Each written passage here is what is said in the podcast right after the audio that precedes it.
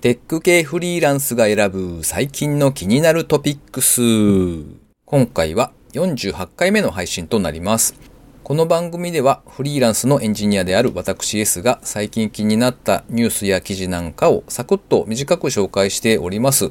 IT 関係をメインにですね、スタートアップ企業ですとか、新しいサービスの紹介など、気になったものを好き勝手にチョイスしております。ご意見、ご感想、もしくはですね、この番組で何か宣伝したいとかですね、もしくはゲストとして出てみたいという方がいらっしゃれば、ハッシュタグ、カタカナでテクフリでツイートをいただければありがたいです。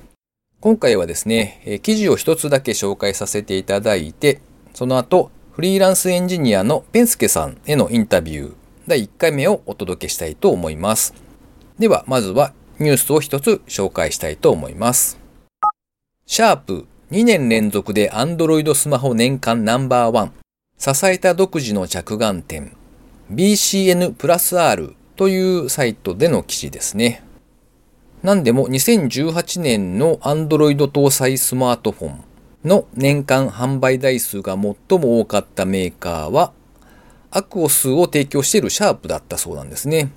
全国の家電量販店ですとか EC ショップなんかからのポスデータを集計する BCN ランキングというものがあるそうで、そちらのデータによると、シェアが23.7%、2017年に続けて2年連続でナンバーワンになったそうです。続く2位がですね、ファーウェイで20.6%、で3位がソニーモバイルコミュニケーションズで18.5%だそうですね。で、このデータを見て、あれ、シャープなんだと思って、えちょっと驚いて、え取り上げてみました。あの、いわゆる Android のスマホといえば、まあ国内だと Xperia か、もしくはメジャーなブランドとしてはサムスンの Galaxy が挙げられるかと思うんですが、販売台数的に実績で見ると、シャープさんが頑張っているみたいですね。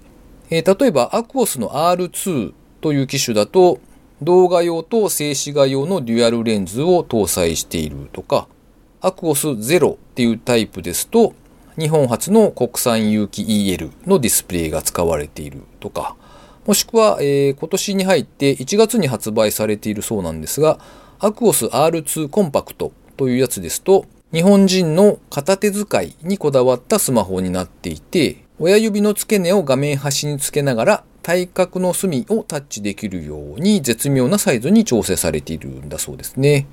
で、まあこのデータがですね、ポスデータが基準になっているっぽいので、なんというか、だから感覚と違うのかなと思ってちょっと他のデータもいろいろ調べてみたんですが、どうも状況は大体同じようなデータが出ていますね。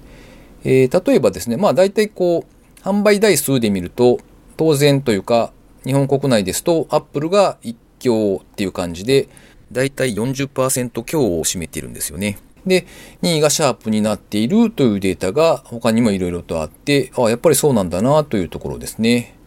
で、まあ3位以降はですね、データによってちょこちょこと違うんですが、例えば、楽々フォンで頑張ってる富士通さんとかですね、もしくは、エクスペリアのソニーモバイルコミュニケーションズという風に並んでいくという感じですね。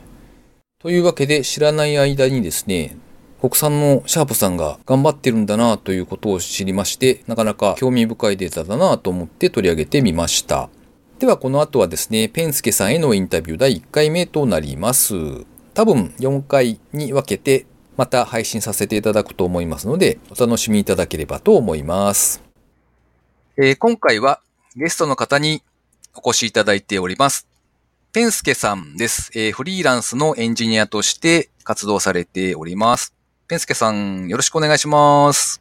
よろしくお願いします。えっと、簡単に自己紹介をさらりとお願いしても良いでしょうか？はい、えっ、ー、と、自己紹介ですね。えっ、ー、と、ペンスケと申します。フリーランスでエンジニアやっておりまして、まあ、主に今はリモートで企業さんに参加してお手伝いをさせていただいております。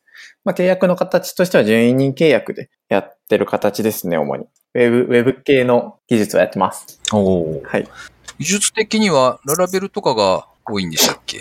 そうですね。もともと PHP をずっとやってたので、まあ今メインでやってるのはララベルですね。お仕事はまあその会社さんからいただいて、自宅からリモートでお仕事をしている。そうですね。もうずっと家に引きこもってますね。はい。週に1回買い物に出かけるぐらいしかあんま出ないです。おーおーなんかいいですね。いや、でも、それはちょっと僕は羨ましいんですけど。あの、じゃあ会社のその方とのコミュニケーションみたいなものってどうされてるんですか？それは、えー全部 Slack か、まあ、たまにミーティングするときは Zoom ですね。へえ。最初はどうされたんです？あの、なんか、初回の打ち合わせみたいなのとかって。あ、それは面談みたいなのはスカイプでやりましたね。うん、それもオンラインで？そうですね。全部オンラインですね。うん、あ、じゃあもう、実際に会ったことは一回もないぞという感じですか？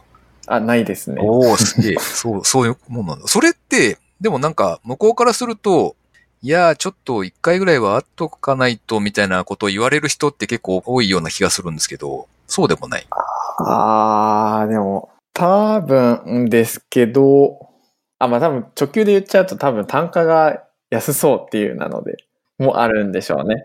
あまあ2社お付き合いあるんですけど、1社は違うんですけど、これ、まあ1社は、えっ、と、入江さん、入江開発室うんの入江さんで、えっ、と、それに関しては、なんかそのオンラインサロン、まあ入江さんが、えっ、と、入江開発室っていうオンラインサロンをやってて、えっ、と、僕もなんかそこに、えー入っていて、僕がそこでずっとコード書いたりしてたのを見てもらったり、まあ普通に交流がもともとあったので、で、その時にお互いなんか、僕は仕事を探している入江さんは、えっ、と、手を動かしてくれるエンジニアさんを探しているということで、えーお話をいただきました。うん。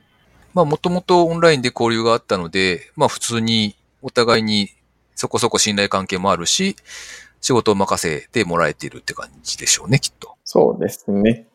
で、多分、もう一社に関しては、なんか、僕のブログを見見たみたいな形で、ブログからですか？らしいんですよ。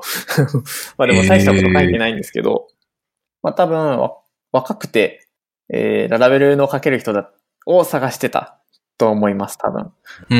なんかその会社さんが、まあスタートアップさんなんですけど、うん。まあその創業者さんもめっちゃ若い人なんで、で、まあ、その若くてリモートでも働けそうな人だと思ったんでしょうね、多分。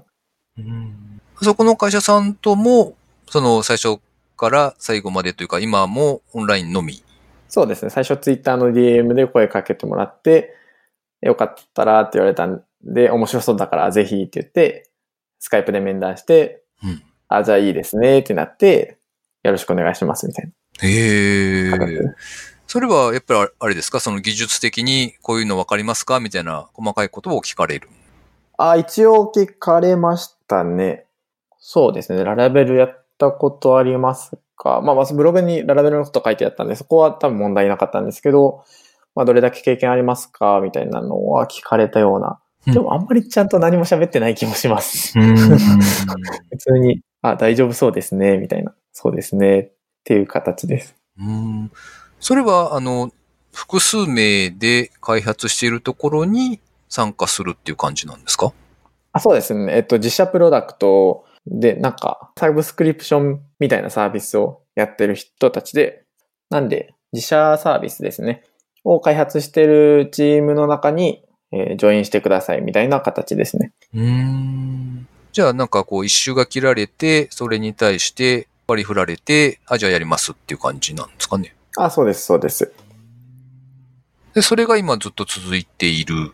そうですね。と言っても、それが12月ぐらいからで。うんあ、実は、えっと、僕がそのフリーランスとして独立したのが、それこそ去年の9月か10月頃なんで、ほほほ。まだ全然フリーランスエンジニアですと言い出したのは半年も経ってないですね。ああ、そうなんですね。そうかそうか。はい。もう、あれですね、その、エージェントみたいな、その、仲介をする人に頼らずに、それのお仕事に今されてるってことですもんね。そうですね。あ、でも一回行きましたね。ちょっと最近あの、単価を上げたいなと思いまして、うん。片っ端からもう声をかけていって、うんなんかそもそも自分の相場感っていうものがわからないんで、うん。とりあえず声かけようと思って、うん。で、エージェントさんで一回面談して、で、まあそこもララベル、そう、PHP のかけ、えー経験が2年以上ありますかみたいなんで、うん。あります。で、行ったんですけど、うん。まあなんか、よくわかんないですけど、落とされましたね。ああ、そうなんだ。えっと、多分、なんですけど、僕が週2っていう希望を出していて。多分向こう、エージェントとしさんとしては週2でも大丈夫ですよって言ってたんですけど、多分、企業さん側からしたら、え、週3ですか？みたいな聞いてきたんで、その多分週3で働いて欲しかったところ、いや、週2でお願いしますって言ったんで、多分断られたのかなっていう。うん、まあそうか。働ける時間がちょっと少ないなっていう感じで、そうです。かな。なるほどね。直近で新しいのをやり出すみたいな話が、あ、そうです。それで、えっ、と、片っ端から、まあ面白そうだなと思った案件に 声をかけていて、で、その時に、えっ、と、ツイッターの募集っていうのが、なんか最近流行ってると思うんですけど、募集 .me ですかね。そうです、そうです、そうです。っていうサービスで、まあツイッターで、まあ、それこそ、まあ募集ですよね。まあまあ、人募集してて、まあエンジニアさん募集してます、みたいな。あ、で、PHP できる人っていう形だったんで、あの、興味ありますって言って応募して、そしたら、まあ、それもまあ、面談しましょうってなって、アピアインですね。ビデオチャットで面談して、なんかすごい面白そうだったんで、行きたいと思って、働きたいと思って、お願いしてます、今。で、えっと、3月から働くことになりました。おお。はい。それはオン、オンラインじゃないや、えっ、と、リモートなんですか？これも全部リモートですね。というのが、あの、あれなんですよね。え僕今、ちょっと、ちょうど2歳になる子供がいまして、なんでその、家庭を優先したくて今。なので、えーっと、そうですね。基本的にはフルリモートでできるところを探してて、で、フルリモートでもいいですよって言われたんで、お願いしてます。なるほどね。PHP の経験自体は結構長いんでしたっけ？そうですね。えっと、多分学生の大学4回の頃ぐらいに、えっと、ワードプレスを触り出して、えっと、まあ、ワードプレスなんで PHP で、そっからずっと PHP だから、もう多分4年目ぐらいになりますね。うーん。で、3、2、3年ぐらいはずっとコード、コードイグナイターっていうのを使ってたんですけど、最近はララベルを書いてます。はい。なんか、一日のルーチンというか、どういうふうに過ごされてるんですか？そうなんですね。えっと、ルーチンを作りたいんですけど、えっと、現状作れていなくて、で、まあ、なんかこういうのをしたいなっていうのがあって、まあ、その理想の形は、まあ毎日9時に寝て、で、朝、まあ4時ぐらいに起きて、えーっと、まあ6時ぐらいまで仕事して、で、まあ、その頃に多分子供と妻が起きてくるんで、まあ、一旦休んでご飯食べて洗濯物干したりして、で、まあ、また8時過ぎから、まあ、妻と子供出ていくんで仕事して、で、できたら3時ぐらいまでに終わらして、そこからもう、あと自分のことしよう、みたいなことがしたいです。と思ってます。奥さんはお仕事に出かけられるんですか？そうですね。妻も共働きですね。へえ。じゃあ家事なんかはもう全部、ペンスケさんが担当？あ全部ではない。えっと、多分、料理と子育ては妻ですね、ほとんど。っていうのも、まあ、料理は僕あんま得意じゃないのと、あ、と、子供に関しては、僕が嫌がられるんで、ママじゃないと嫌って言われるんで、あの2歳、2歳児に、パパは嫌と。悲しいじゃないですか嫌いと。普通に言われるんで。ちょっと、あの、悲しくなってきたので聞かなかったことです。そうですねなんで、あの、できるとこは全部やってる。あの、洗濯もするし、へあの、まあ、食器洗い物とかするし、まあ、お風呂も洗うし、ゴミも捨てるし。ーだけ、ど、あの、子供の面倒は見たくても見れない。なるほど。お風呂とかは？お風呂もめっちゃ嫌がられます。あ、そうなんだ。それは結構辛いですね。そっかそっか。そうです。一時期入れてたんですけど、なんかイヤイヤ期が来てからもう無理になりましたね。へえ。という感じで、えっと、実はルーチンを作りたいんですけど、まだ全然作れてなくて、今どんな感じかっていうと、まあ、9時就寝はたまにできていて、で、4時起きもたまにできてる。で、まあそこからバーっと仕事するんですけど、まあ、なんかこう、結構ダラダラダラダラと、5時、6時、7時と仕事をしたいことが多いです。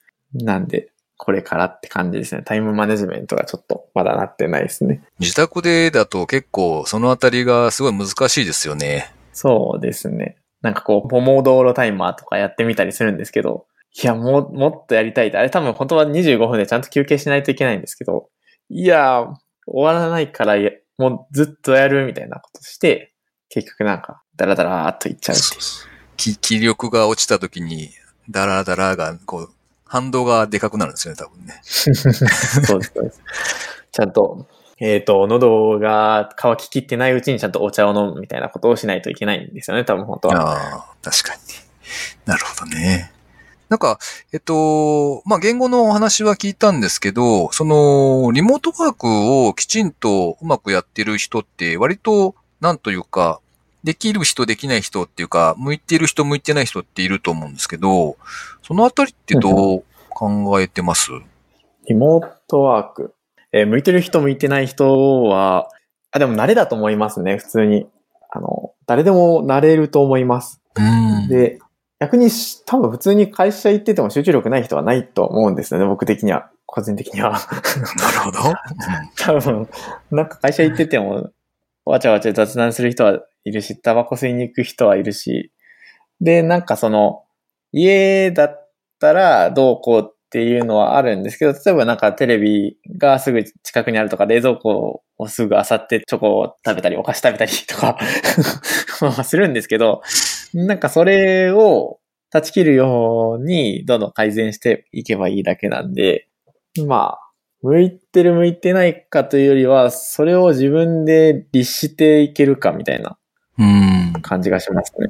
なんかあまりにもこう人との交流がなくて寂しくなるとか、なんか、ああ、なるほど。僕、それ全くない、あ、むしろ多分、あ あんま極力人と関わるの苦手な方なんで、むしろ、あの、一人の方が助かる。ああ、なるほどね。孤独に感じたことは本当にないですね。なんか多分フリーランスめっちゃ孤独だとか言うんですけど、全く感じたことないですね。うーん。なんか普通にずっとパソコンしてたらそれが一番楽しいんで、うーん。いやもうフリーランスをもう、もう嫌だみたいなことは全然ないわけですね。ないですね。むしろめっちゃいいですね、僕にとっては。おお。なるほど。ということは、まあやっぱりフリーランスとして、リモートワーク万歳みたいな感じなわけですね。そうですね。リモートワークめっちゃいいですね。はいうんなるほど。えっ、と、じゃあそろそろちょっと時間が来ましたので、えー今回は、えー最近のお話をお聞きしたという形で、次回はちょっと遡って、えー学生時代とかの話なんかも聞けたらなと思っております。ペンスケさんありがとうございました。はい、ありがとうございました。というわけで、ペンスケさんへのインタビューでした。毎回最後に近況などをお伝えしておりますが、えっと、その前にですね、前回、燻製のおつまみが買えるお店を紹介したんですけれども、岐阜県関市というふうにお伝えしたんですが、違いました。そのお隣のですね、岐阜県鴨郡七総町というところだそうです。いつもお聞きいただいているあぜちさんからご指摘をいただきまして、えーこの場を借りて訂正とお詫び申し上げます。あぜちさん、ありがとうございました。いつも聞いていただき、ありがとうございます。ということで、近況のお話なんですが、えーと、普段はですね、まあフリーランスのエンジニアとして客先常駐している身なんですけれども、たまにですね、あの、まあそういう、それとは全く別で、直接お客さんからホームページを作ってくれとかですね、なんか例えばデザイナーさんからですね、技術的なサポートをちょっとお願いしたいんだけどみたいなことを、そんな仕事を受けたりすることがあるんですね。で、まあ最近久々にホームページを引っ越すというのがあって、でそこに関わっているデザイナーさんからちょっとバックアップをお願いしますというご依頼がありまして、まあサポートをしていたという感じですね。まあ、いくつかワードプレスで運営しているサイトがあって、それをまあ別のサーバーに引っ越すというものだったんですけれども、意外になんというか時間がかかってですね、やきもきしたというのがありまして、なかなか大変でしたよというところですね。あの、じゃあ DNS 今から書き換えますって言って、まあしばらくドメインと IP の組み合わせが浸透していくまでにですね、PC の前に張り付いて状況を見ながら待っていたりとか、そんなこともあるわけで、なかなか大変な作業ですなというところですね。で、まあ今回はなかったんでいいんですけれども、例えばですね、以前あったのは、まあ10名ぐらいの規模の会社さんが、レンタルサーバーを変えたいということになりまして、えー、そうするとですね、その DNS の切り替えのタイムラグなんかがあるので、こう、メールの取りこぼしがないか、みたいなところで結構ヒヤヒヤしながら、こう、状況を見守りつつ待機してるっていうような状況が続くので、なかなか心臓によろしくないというかですね、あの、気持ち的にちょっと重い作業になったりするわけですね。で、まあ今回は一応無事にですね、引っ越しも終わりまして、ほっとしながらですね、ガンダムジオリジンを Amazon プライムで見ているという、まあここ最近な感じですかね。ということで、今回は以上となります。お聴きいただきありがとうございました。それではまた。